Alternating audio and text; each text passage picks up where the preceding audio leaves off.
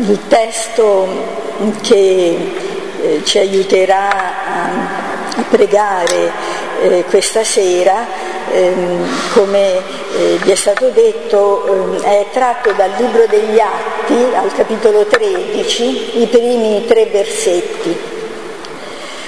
Ehm, è un testo eh, molto breve, importante, che apre ehm, tutta una sezione, che è quella dei capitoli 13 e 14, ehm, eh, una sezione tutta incentrata sul eh, primo viaggio missionario di Barnaba e Paolo.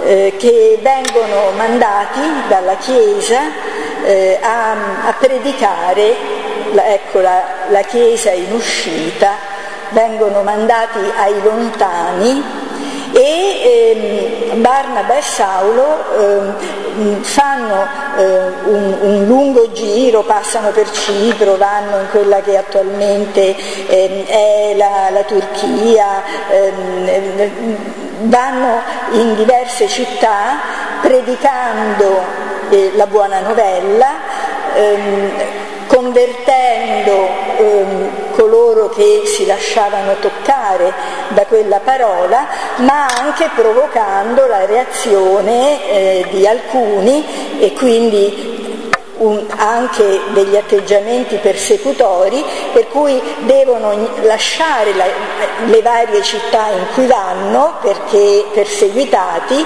ma dopo al ritorno ritornano lì eh, per confermare nella fede coloro che si erano convertiti. La, la, loro strategia dunque non era di andare girovagando eh, di qua e di là, eh, ma ehm, la loro strategia era di ehm, fermarsi lì dove trovavano persone eh, pronte ad ascoltare, fermarsi per formare i, i, i nuovi cristiani e quindi formare la comunità, al punto che poi quando ritornano ad Antiochia eh, si fermano di nuovo in quei posti per confermare quello che avevano iniziato a creare. E quando poi tornano ad Antiochia danno la, la grande notizia, eh, fatto assolutamente nuovo eh, che compare adesso qui eh, e la grande notizia è eh, Dio ha aperto la porta della fede anche ai pagani. Questo tra l'altro eh, apre poi al capitolo 15 con il racconto del concilio di Gerusalemme credo che eh, abbiate letto il capitolo 15 del libro degli Atti proprio nell'incontro precedente a questo. Allora, questi tre versetti dicono così. C'erano nella chiesa che era in Antiochia profeti e dottori, Barnaba, Simeone, chiamato Niger, Lucio il Cireneo, Menahem, compagno d'infanzia di Erode, il tetrarca e Saulo. E mentre stavano celebrando il culto del Signore e digiunando, lo Spirito Santo disse, riservate per me Barnaba e Saulo per l'opera alla quale li ho chiamati. Allora, dopo aver digiunato e pregato e posto loro le mani, li congedarono. E inizia quindi questo questo viaggio missionario. Assistiamo dunque ad un evento importante per la Chiesa, eh, che è quello di mm, eh, assumere un atteggiamento esplicitamente missionario. Mm, era già successo che qualcuno predicasse il Vangelo, vi ricordate Filippo con l'eunuco, oppure lì dove c'erano persecuzioni gli apostoli eh, andavano altrove e predicavano il Vangelo. Ma adesso qui succede un fatto assolutamente nuovo, è proprio la Chiesa che si pone come missionaria, con una decisione comune e esplicita. La Chiesa eh, sinodale che noi sogniamo è una Chiesa in uscita. La Chiesa sinodale che noi sogniamo è una Chiesa in questo senso missionaria, così come se ne parla qui negli atti con una decisione eh, voluta in quanto tale dalla Chiesa. Dunque eh, un atto esplicito che eh, è fatto dalla Chiesa nel suo insieme, eccola la sinodalità. Sono riuniti eh, nella preghiera, sono riuniti nella stessa obbedienza allo Spirito, sono riuniti nello stesso desiderio del regno e, e, e dunque insieme Ecco, la Chiesa insieme pone questo atto fondamentale di obbedienza allo Spirito e questo atto di eh, uscita che eh, cambierà il volto della Chiesa. Una chiesa fatta di eh, persone diverse. Vedete qui vengono menzionati i cinque uomini autorevoli della comunità cristiana di eh, Antiochia, eh, per primo viene nominato Barnaba perché lui poi veniva da Gerusalemme, quindi era fondamentale, per ultimo è nominato Saulo, colui che aveva perseguitato i discepoli del Signore e che poi si era invece eh, aperto al, alla fede eh, e alla rivelazione del Signore, affascinato da quel Signore Gesù che eh, aveva invece fino a quel momento perseguitato. Sono dunque un gruppo e eh, dice eh, il testo un gruppo in cui c'erano sia profeti sia dottori o maestri. Dunque un, un gruppo apparentemente eterogeneo che trova invece la sua omogeneità nel fatto di essere tutti lì insieme a pregare e tutti lì riuniti insieme a motivo della fede nel Signore. È un po' quello ehm, che mm, spesso Paolo eh, ripete quando eh, parlando della Chiesa fa riferimento alla Chiesa come corpo. Il corpo è fatto di tante membra diverse eh, che hanno anche funzioni diverse, eh, però il corpo è uno solo e tutti i membri tutti del corpo servono e guai se ne manca uno e tutti sono ugualmente importanti e tutti formano il corpo.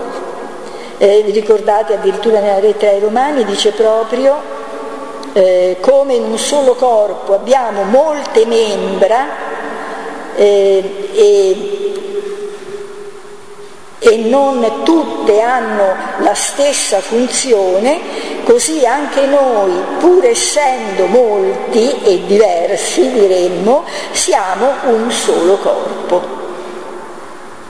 Qui, dice il libro degli Atti, c'erano sia profeti che, ehm, eh, che maestri. Eh, non, non, è chiaro se si tratta di eh, due gruppi diversi, eh, se sono due funzioni invece eh, che venivano esercitate insieme. Certamente sia la profezia sia eh, l'insegnamento ehm, sono in un rapporto molto stretto. I profeti insegnano, i profeti ehm, aprono eh, il cuore di coloro a cui si rivolgono, eh, aprono quel cuore a, alla parola, ehm, mostrano il senso di quello che sta succedendo, insegnano la parola di Dio. Con eh, questo atteggiamento eh, particolare, più, eh, con un'accentuazione più oracolare, però insegnano. Allo stesso modo i dottori, i maestri insegnano, insegnano eh, cosa vuol dire seguire il Signore, insegnano eh, la parola di Dio. Ehm, guidano i primi passi dei neofiti, eh, aiutano invece eh, a, a, a, camminare nella via larga eh, coloro che sono ormai nella maturità della santità, ehm, ma ambedue, sia i profeti che i, i dottori e i maestri, hanno come eh, punto fondamentale di riferimento la parola di Dio. Perché cos'è un profeta?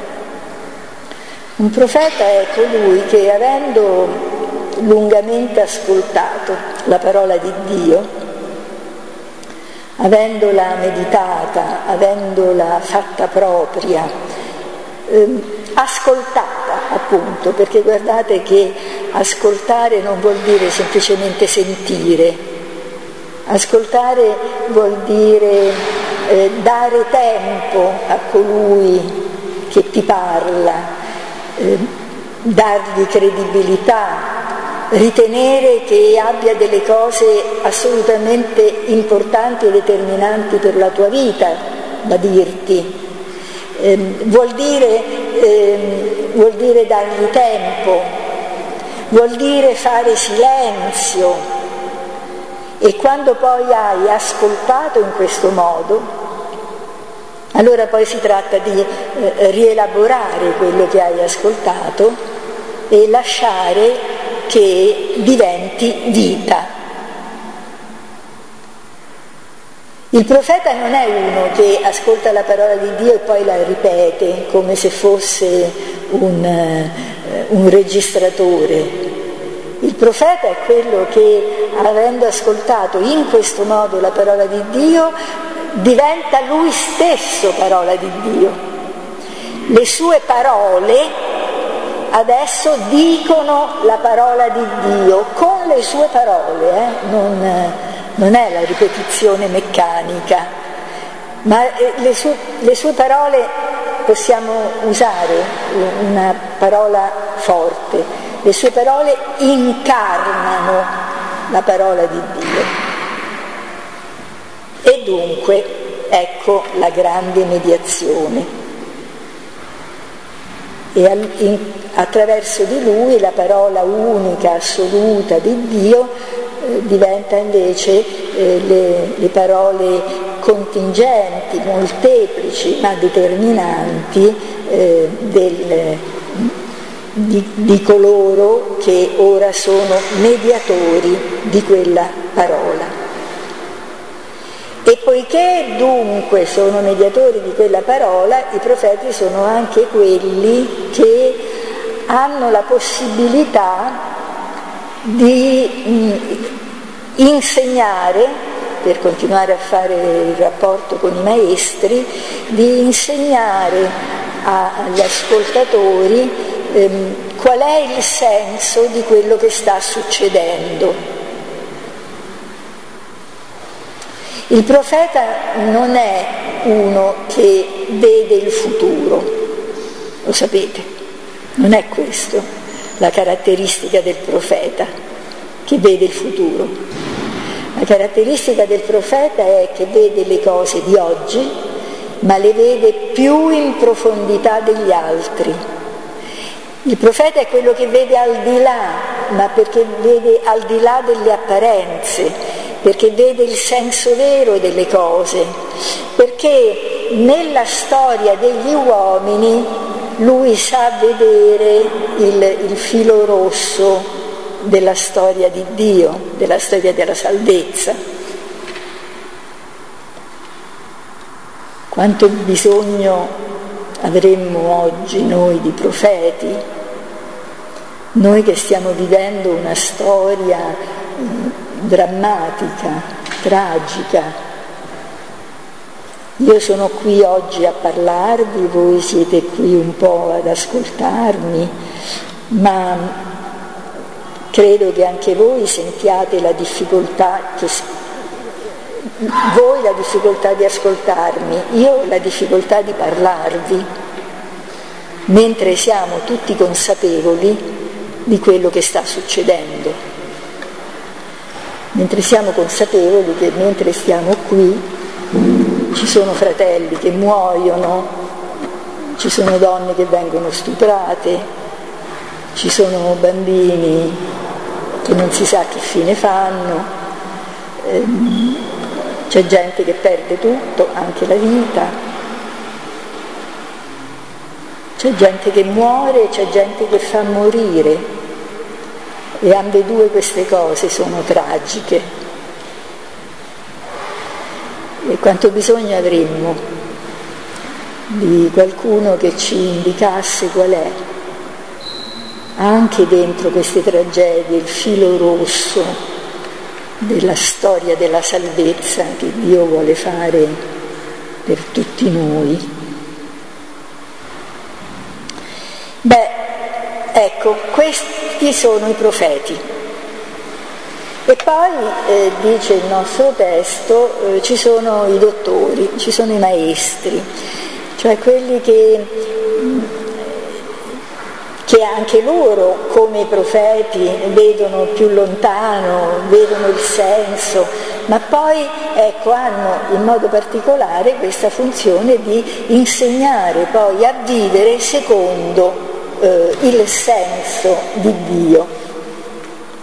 Eh, per capirci, eh, una figura fondamentale è Mosè Mosè che tra l'altro è profeta, eh, perché e, Deuteronomio lo dice, non, non c'è stato mai un profeta più grande di lui, certo perché lui, lui, ascoltava, perché lui vedeva di là, ma lui era maestro.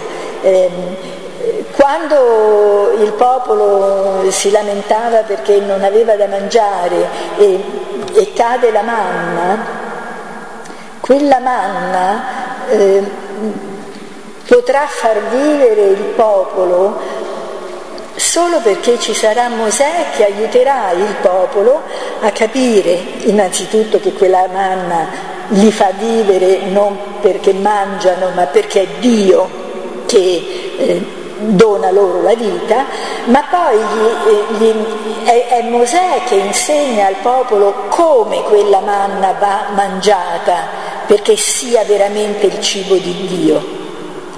E vi ricordate, c'erano delle regole precise, si doveva raccogliere un tanto al giorno, non di più, non metterlo da parte dicendo non si sa mai, non sia mai domani, e, no, perché tanto imputridisce, solo quello che dice il Signore, quello, quello che serve per oggi, tranne eh, quando poi eh, il venerdì eh, si mette da parte anche il raccolto per il sabato.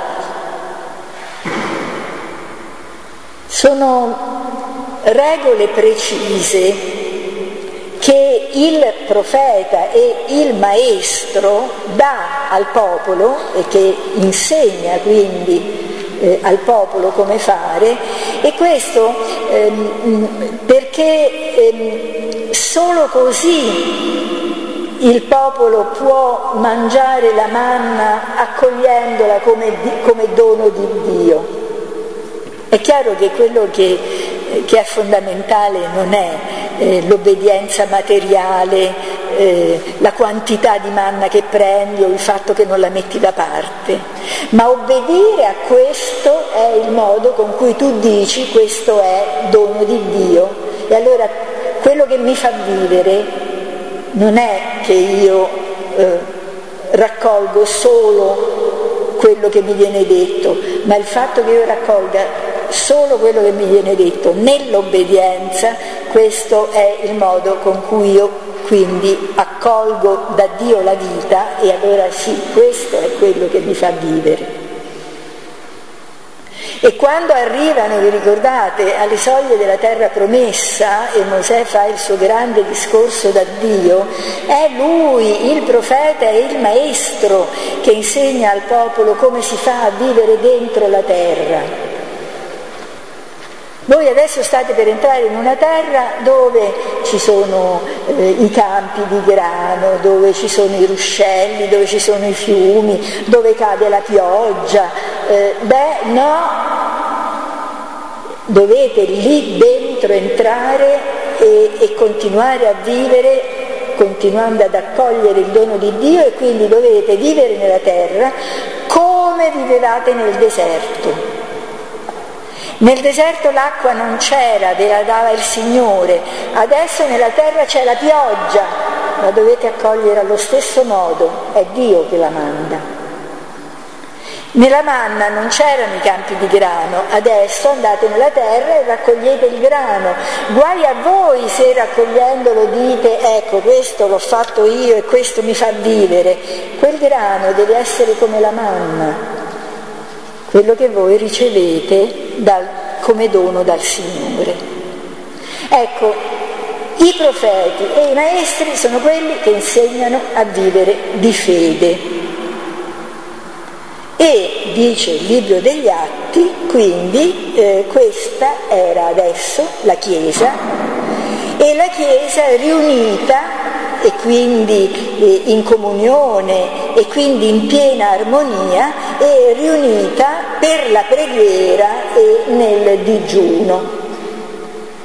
La preghiera che è, ehm, è, detto con un verbo eh, particolare che sta ad indicare fondamentalmente proprio eh, la preghiera del culto, la liturgia diremmo. Il modo con cui ehm, eh, il credente può entrare in contatto con Dio e, ehm, e, e esprimere il proprio desiderio di Dio, la propria volontà di seguire la volontà di Dio, la propria fede. Quel culto che non deve mai sostituirsi alla fede, vi ricordate come eh, come reagivano e con quanta violenza reagivano per esempio i profeti eh, proprio contro il culto quando il culto si sostituiva alla fede e dicevano no, è inutile che voi diciate Tempio del Signore, Tempio del Signore, è inutile che moltiplichiate i vostri culti se, se non fate la giustizia. Il culto serve a esprimere la fede, non a sostituirla. Questo è un discorso, credo, abbastanza importante che, ha, ha, che ci insegna eh, la, la, Chiesa eh, qui di Atti 13 e che ci insegnano eh, i profeti e eh, i maestri. Ehm, eh, la tentazione di sostituire la fatica della fede e la fatica dell'obbedienza a Dio e di sostituirla con degli atti molto più semplici. Vado a messa tutti i giorni, eh, dico sempre il rosario, eh, che è fondamentale, è bello, ma, ma solo se questo esprime la tua fede.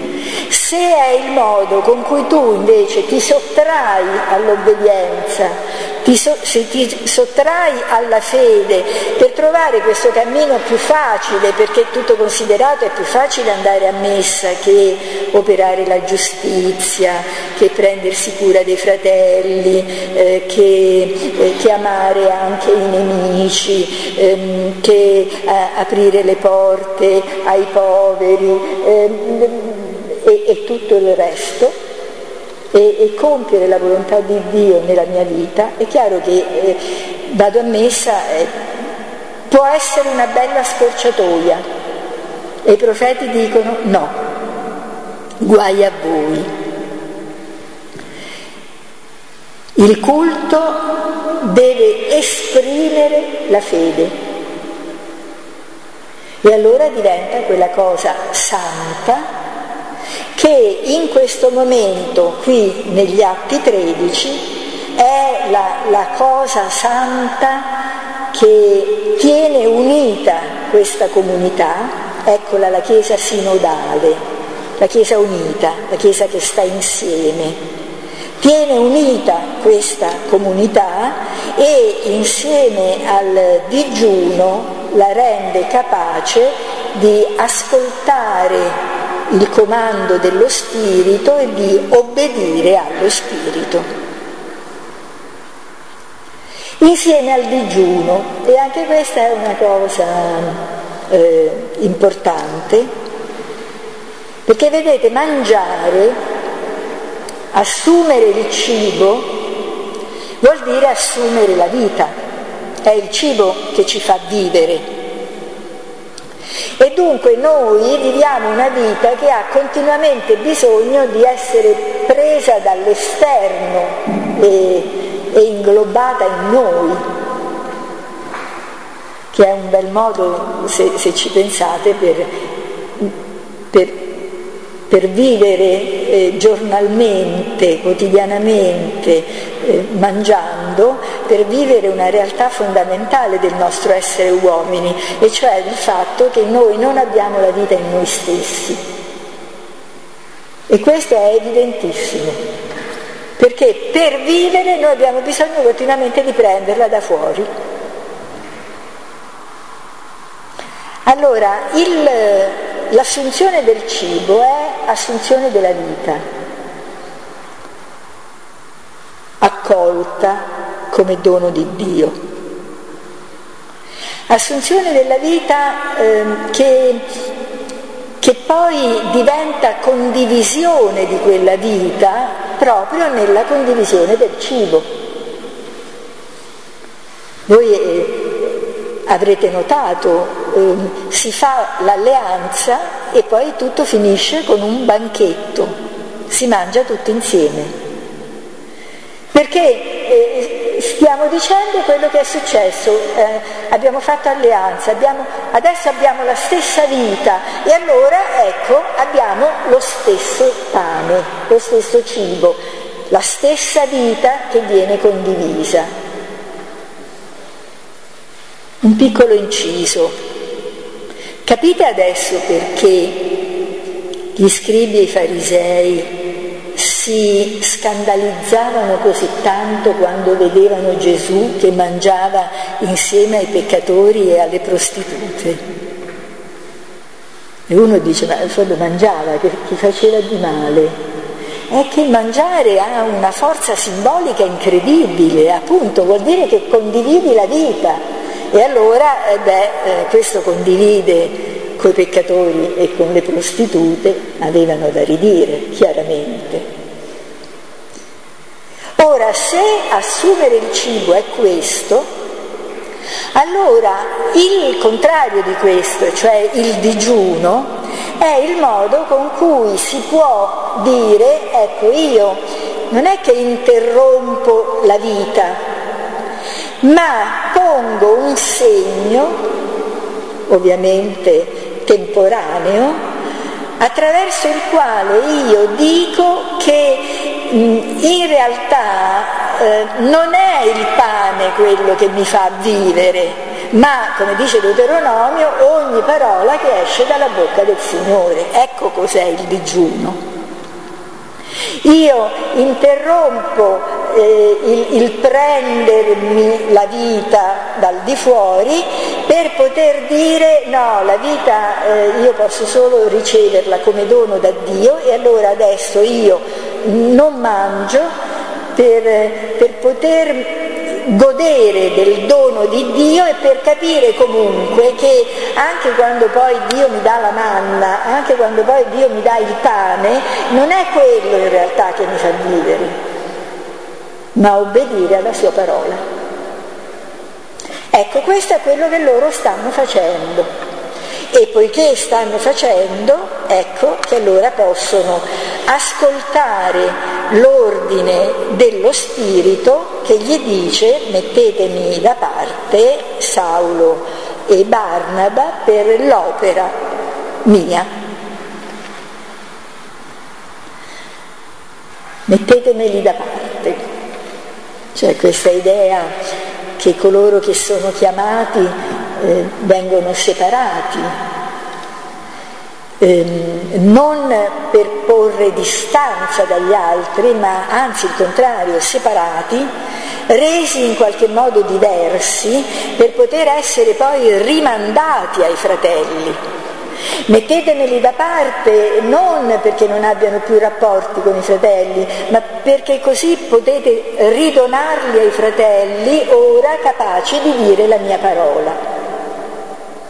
La, la chiamata che ti mette da parte è sempre per l'invio.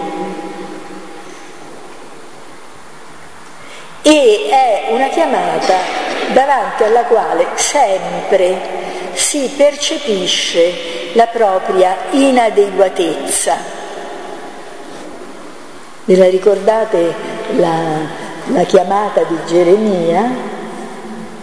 Eh, quando Dio gli dice vai dove io ti dirò e di quello che io ti dirò, e Geremia che dice ah Signore no, sono giovane e quindi non posso parlare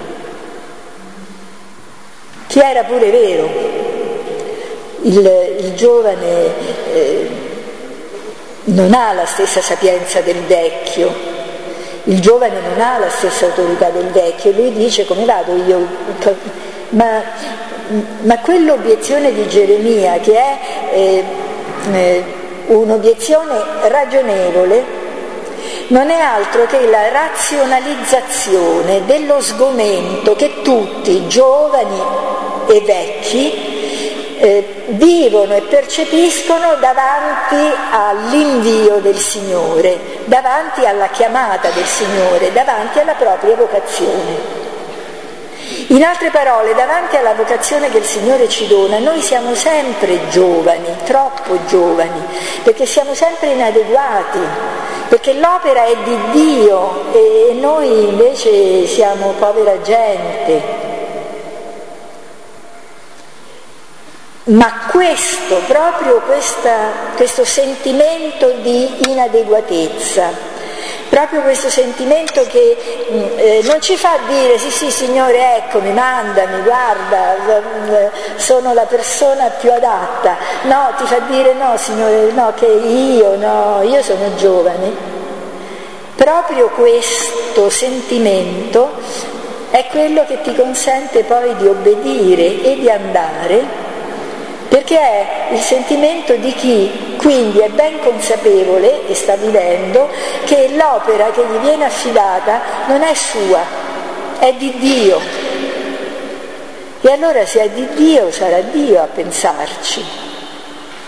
E allora io posso accettarla e posso andare anche se non mi sento adeguata, perché, perché è l'opera di Dio e lui saprà portarla avanti. E questo allora fonda la mia fiducia e la mia possibilità di dire di sì. E eh, qua nel libro degli atti lo Spirito dice mettetemeli da parte per l'opera mia e, e non specifica quale sarà l'opera. E anche questo è un altro elemento, vedete, si obbedisce allo spirito eh, senza garanzie. Uno dice, vabbè vado, almeno dimmi che è, come si fa, quanto dura, eh, a che ora cominciamo, no? Eh, ecco, no, eh, dice andate e noi andiamo senza tutte le garanzie tutte, de, del sapere tutto, del sapere come funzionerà, cosa succederà. Ehm, è l'obbedienza senza riserve, fondata sulla fiducia, fondata sulla fede, che è l'obbedienza richiesta dallo Spirito, a cui adesso la Chiesa sinodale, la Chiesa insieme, la Chiesa obbedisce, risponde, mette a parte Saulo e Barnaba, prega per loro, impone le mani e li manda.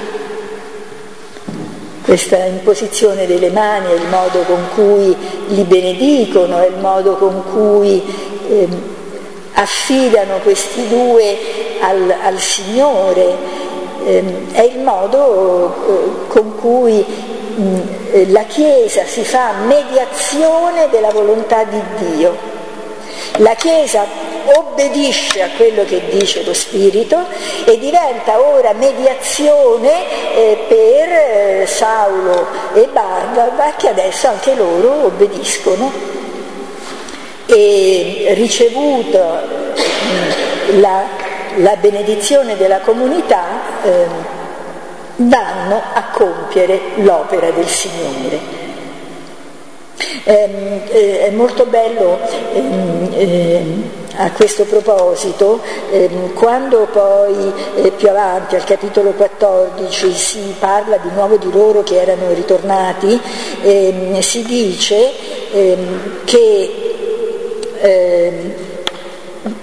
dopo, scusate ma io ho dei problemi piuttosto seri agli occhi eh, che mi danno un po' di fastidio, eh, dunque dopo aver predicato la parola di Dio a Perge, scesero ad Attilia e di qui fecero vela per Antiochia, là dove erano stati consegnati alla grazia del Signore per l'opera che avevano portato a compimento.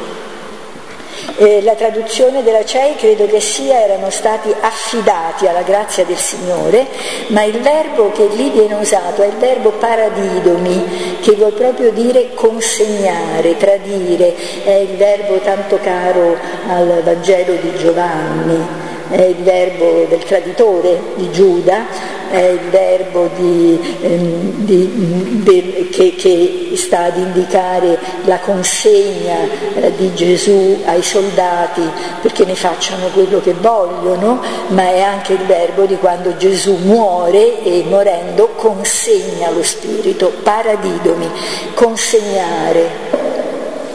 Ecco, eh, impongono le mani dopo aver pregato e digiunato e questo è il modo con cui li hanno consegnati alla grazia del Signore. E se è così, se sono stati consegnati alla grazia del Signore, adesso i due possono fare eh, quello che vogliono, possono andare ehm, eh, e, e, dice più avanti il testo che eh, predicavano ehm, eh, nelle sinagoghe e poi che annunciavano anche ai pagani e che evangelizzavano i pagani, annunciano eh, ehm, predicano la parola ai giudei, vengono rifiutati, eh, evangelizzano i pagani. È la, la sintesi, se volete, di quello che è il vero servizio della Chiesa, predicare la parola e evangelizzare per poi accorgersi, e questa è la grande, meravigliosa scoperta che fanno eh, Saulo e Barnaba, per poi accorgersi che questo era, era veramente l'opera di Dio, era il suo progetto che doveva arrivare fino ad aprire le porte della fede ai pagani. Quando eh, ritornano al capitolo 14, eh, il testo dice così, appena arrivati riunirono la Chiesa e riferirono tutto quello che Dio aveva fatto per mezzo loro e come Dio avesse aperto ai pagani la porta della fede. Ecco, questa è l'opera di Dio.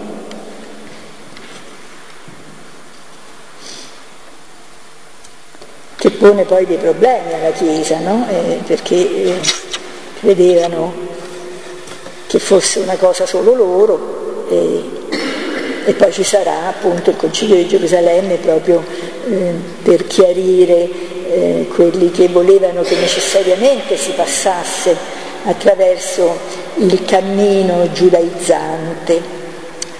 Beh, ehm, c'è un testo dei profeti visto che eh, qui nella Chiesa degli Atti c'erano profeti e maestri, c'è un testo dei profeti che secondo me eh, ci aiuta in modo molto particolare a capire che cosa ehm, è di, di grandioso e di meraviglioso questo compiersi dell'opera di Dio come apertura della porta della fede anche ai pagani.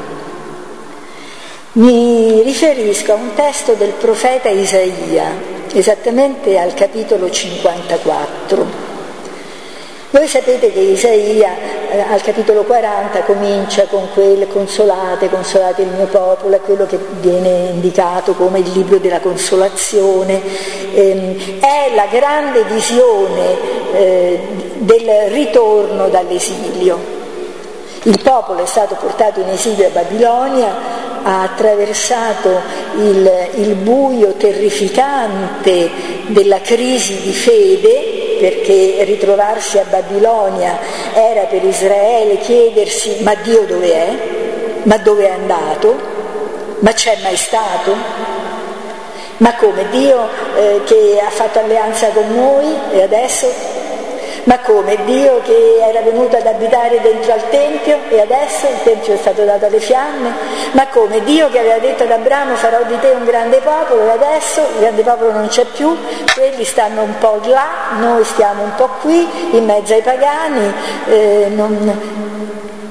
Che cosa è rimasto delle promesse di Dio?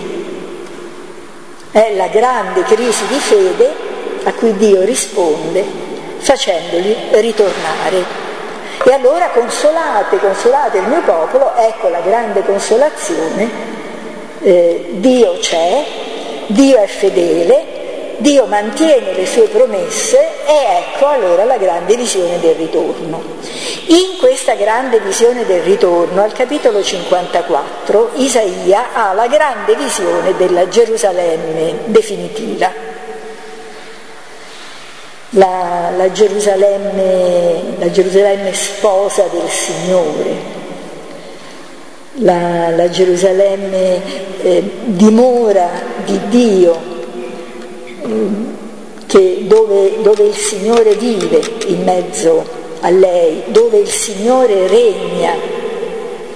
La grande visione della Gerusalemme definitiva, che è poi eh, figura, annuncio della Chiesa. Allora, stiamo parlando della Chiesa, eh? Atti 13. E adesso eh, Isaia parla di Gerusalemme, ma ci sta aprendo a quello che sarà la Chiesa. E qui al capitolo 54 dice così, Esulta, o sterile che non hai partorito, prorompi in grida di giubilo e di gioia, tu che non hai provato i dolori, perché più numerosi sono i figli dell'abbandonata che i figli della maritata, dice il Signore.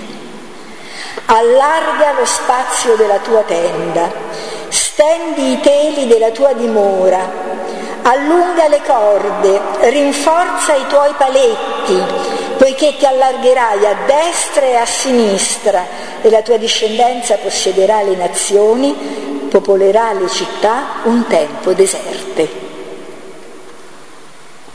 Questo è il, grande annuncio agli esiliati, ecco no, Gerusalemme che ridiventa madre di, to- di tutti deve allargare la tenda perché arrivano tutti quanti la grande visione del ritorno. Gerusalemme madre, la Chiesa madre, una madre eh, che è madre senza obbedire alle leggi della carne, esulta sterile che non hai partorito, tu che non hai provato i dolori perché hai più figli tu, abbandonata, ne hai più tu di quella che è maritata. Dunque una maternità eh, miracolosa, una maternità che va al di là, dicevo, delle leggi della carne, eh, una maternità che, eh, che apre eh, a, a, alla visione eh, eterna della, della vita e della presenza di Dio, una maternità miracolosa, proprio come quella della Chiesa, eh, che diventa, diventa madre di tanti figli, secondo la visione di Giovanni, sotto la croce, quando Maria accompagna suo figlio che sta morendo e riceve da questo figlio che muore una nuova infinita maternità. Donna, ecco tuo figlio. E lì Maria diventa madre di un popolo immenso, perché diventa madre di tutti i credenti. E chi la rende madre è il figlio che l'ha resa madre nascendo, sempre senza obbedire alle leggi della carne, perché era una maternità virginale, e che adesso senza obbedire alle leggi della carne rende madre, colei che ha resa madre nascendo, ora la rende madre morendo. Donna, ecco tuo figlio. È la Chiesa, la Chiesa grande. È la Chiesa che mi pare, secondo la prospettiva di, del, di Isaia, secondo la prospettiva di Giovanni, secondo Atti 14 che dice il Signore ha aperto ai pagani la porta della fede, è una Chiesa che, come invita il profeta Isaia, deve aprire la tenda allargarla e spostare i paletti.